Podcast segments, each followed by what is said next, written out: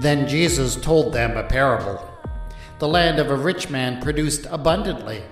And he thought to himself, What should I do? For I have no place to store my crops. Then he said, I will do this I will pull down my barns and build larger ones, and there I will store all my grain and my goods. And I will say to my soul, Soul, you have ample goods laid up for many years. Relax, eat, drink, and be merry. Luke 12, 16 to 19. I am a storyteller and a lover of stories, and so I've always loved and appreciated the stories, or parables, of Jesus. But I always try and remember that he told them to people who immediately recognized the cultural and traditional references he was making in the stories. They recognized characters like the wealthy landowner in the parable in the 12th chapter of Luke, because he was someone they knew from their daily life. What that means, though, is that if Jesus were among us today, in a time when the cultural and traditional references are quite different, he would necessarily tell the stories differently in order to make the same points.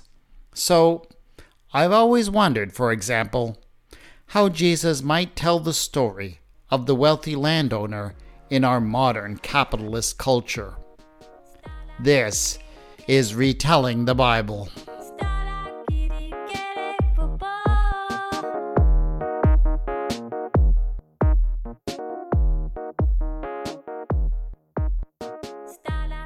Episode 3.10 The Rise of Euphrates.com.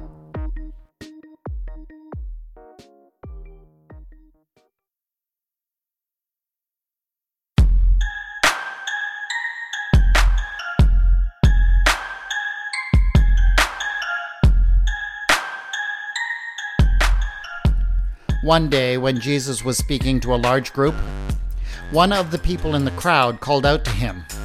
Lord, he said, my sister just won $50,000 in the lottery.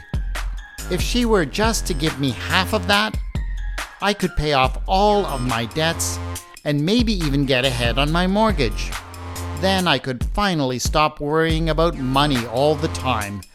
Would you please tell her to do so? But Jesus called back to that man. Friend, he said, who set me to be a judge or arbiter over you? And he began to warn the people and teach them that they would not find security in such things. He told them a story.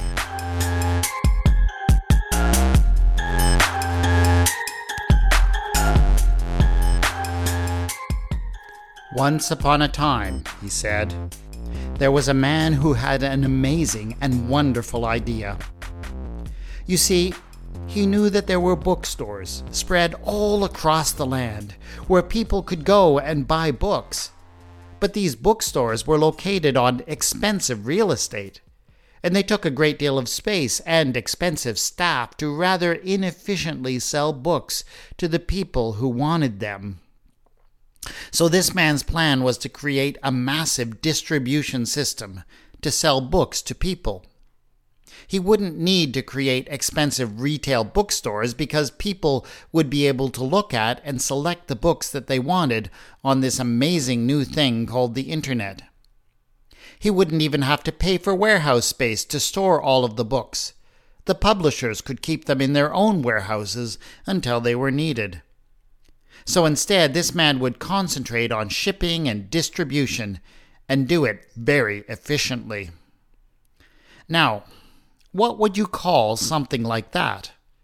A company that is built around a massive distribution system. Well, of course, you name it after a river, because nothing can move things like a river.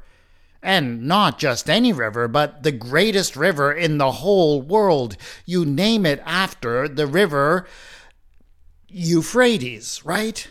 Because remember, this is Jesus who's telling this story, and in his world, there is no more important river than the Euphrates.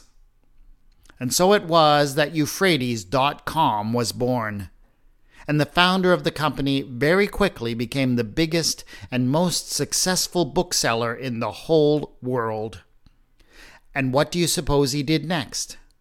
Did he just lean back and say to his soul, Soul, you have ample goods laid up for many years. Relax, eat, drink, and be merry?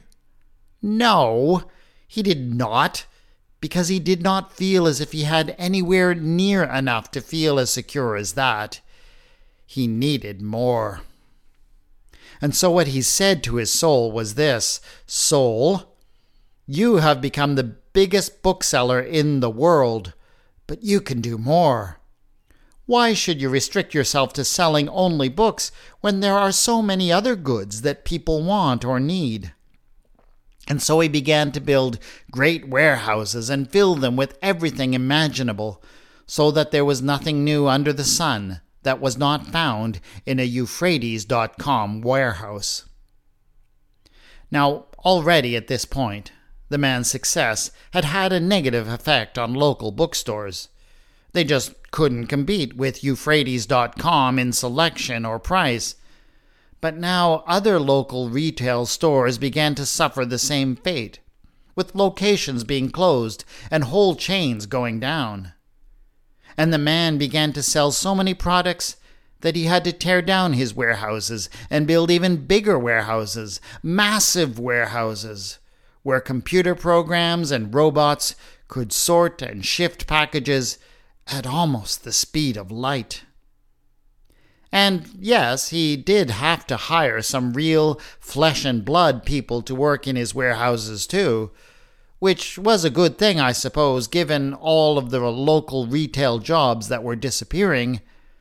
But he didn't much like it, and he made a point of paying his human workers as little as he possibly could, and squeezing as much labor out of them as he could, so that Euphrates.com became famous for its poor working conditions. In and through all of this, the man became the world's largest retailer and a billionaire with more money than he could possibly ever spend in his lifetime. And what then? Did he finally speak to his soul at that point and say, Soul, you have ample goods laid up for many years? Relax, eat, drink, and be merry? What? Are you kidding? He didn't have nearly enough to feel that secure. There was so much more that he could do to dominate everything that was bought and sold in the world. He created devices, speakers with microphones in them, and he created an artificial intelligence that could speak to people right in their homes so that he could anticipate everyone's smallest needs, whims, and desires, and he could fulfill them all. In fact, he got so good at it that he could practically anticipate anything that someone might need before they even knew that they needed it. And so it came to pass that he became not just very rich, not just the richest man in the country, but the richest man in the whole world. In fact, he was on the verge of becoming the world's very first trillionaire. Now, do you have any idea of what kind of wealth that actually represents? We're getting into the territory now where it's not just a matter that no individual could possibly spend that kind of money on themselves in many lifetimes. We are in the territory where the world couldn't even contain that kind of money if it were printed up as hundred dollar bills. So surely this is it. The man is finally going to have to throw up his hands and say to his soul, Soul, you have ample goods laid up for many years. Relax, eat, drink, and be merry. I mean, what could possibly make him more secure, more comfortable, less worried for his future? Why, he could double that amount and still, in practical terms, have no more earthly security than he does right now. But is that what he will do? Everything seems to indicate that the answer is no. He will continue to seek more and more, and I somehow suspect that should he come to possess the whole world, which actually seems possible, even that will not be enough for him. In fact, I hear he might even be thinking of conquering space as well.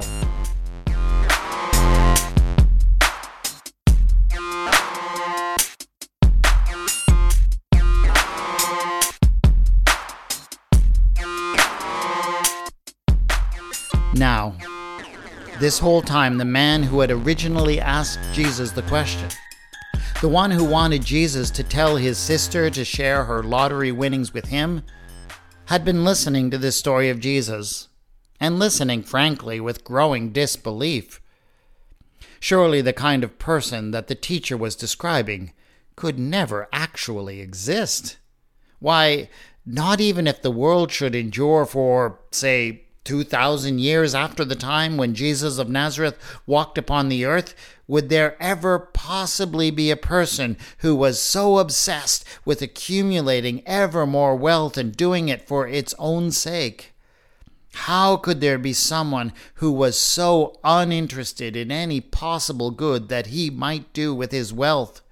Apart, of course, from any good that he inadvertently did while building ever more profits.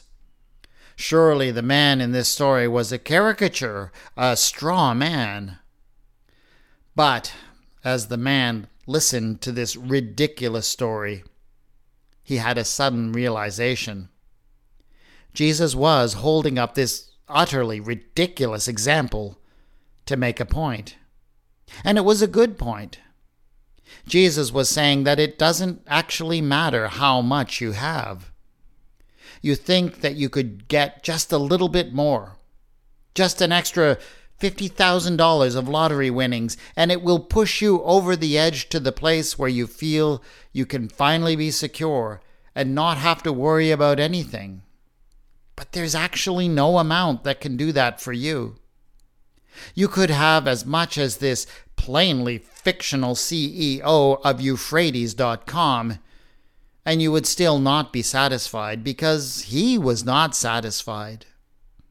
The sense of having enough to feel truly secure was always in the future. When you have built big enough warehouses, when you have replaced your entire workforce with robots, when you have beaten everyone into space, then you will be able to pat your soul on the back and tell it that it's eat, drink, and be merry time. But the thing is that that day never seems to come. There's always one more thing to do before you get there. And so the man who had made the request spoke once more to Jesus. I thank you, teacher, for telling me about this absurd man. You make me realize that even if my sister did give me half of her winnings, I would likely not find that enough to feel secure either. Well, replied Jesus, if that is true, then you may indeed be wiser than the CEO of Euphrates.com. But I have not yet plumbed the depths of his foolishness. For there is one thing more. Because everything that this man felt he had to do to find his security was in the future, there's something else that is inevitable for him. He can never actually achieve it all.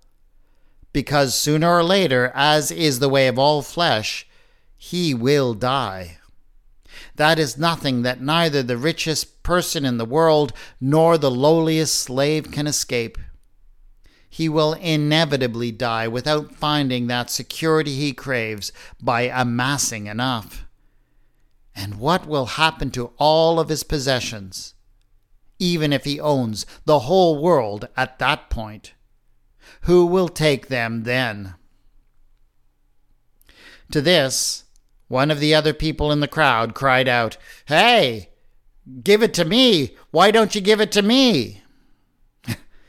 There's always one in every crowd. And he got a laugh, of course he did, and Jesus laughed and smiled too, but as he smiled, he also shook his head. My friend, he said, If that is all you get from the story, then you might just be a bigger fool than that man was.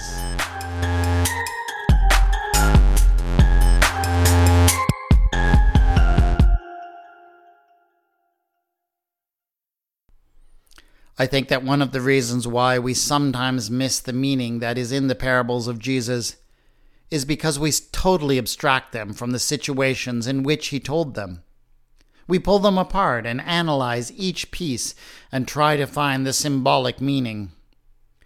What we forget is that they were stories that were specifically meant to elicit certain responses from the people who were listening what they felt about the story was, in many ways, more important than the story itself. Jesus wanted to provoke reaction, surprise, and even shock from his audience. He wanted to shake up their assumptions about how the world worked and how it was supposed to work. The rich man in this particular parable of Jesus was a figure that the people in the crowd would have recognized. He was familiar to them, just like celebrity billionaires are familiar to us, and we think we know what they are like. He was the sort of person that they all paid their rents to. And yes, he did use those rents to build great big barns for himself, and to build what they assumed was perfect security in his life. They envied him. They wanted to be like him. But Jesus told them this story to make them understand exactly what a fool he was, and what a fool the entire system made of each one of them. Jesus told that story to make them question the ways that the world worked, and to see it all in a very different light. I suspect that Jesus would be only too happy if we were to question those very things about our society and the way that things are supposed to work and about who is truly wise and who is a complete and utter fool. That is it for this episode of Retelling the Bible. Our next episode will drop in two weeks when we finally get to tell the story of Bathsheba the way that it ought to be told. Please tell other people about this podcast and rate and review it on iTunes or some other platform to help other people find it. The theme music for the podcast is ah Ada, and the mood music for this episode is Ice Flow. The music is by Kevin MacLeod and is licensed under the Creative Commons, and you will find links to it in the show notes.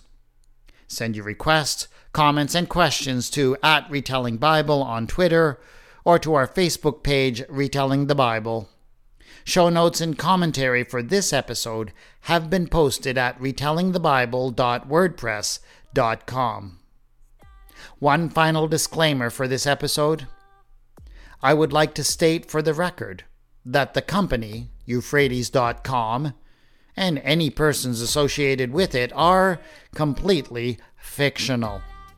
At the time of this telling, the URL, euphrates.com, is unclaimed on the internet.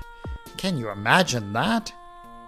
If I had unlimited cash, I would undoubtedly register the domain and create a clever website, but alas, such financial endeavors are beyond my means. Should at any future date anyone register that domain, I would just like to declare that whatever is placed there has no association with me or with this podcast. This is Retelling the Bible, and I have been your storyteller, W. Scott McCandless.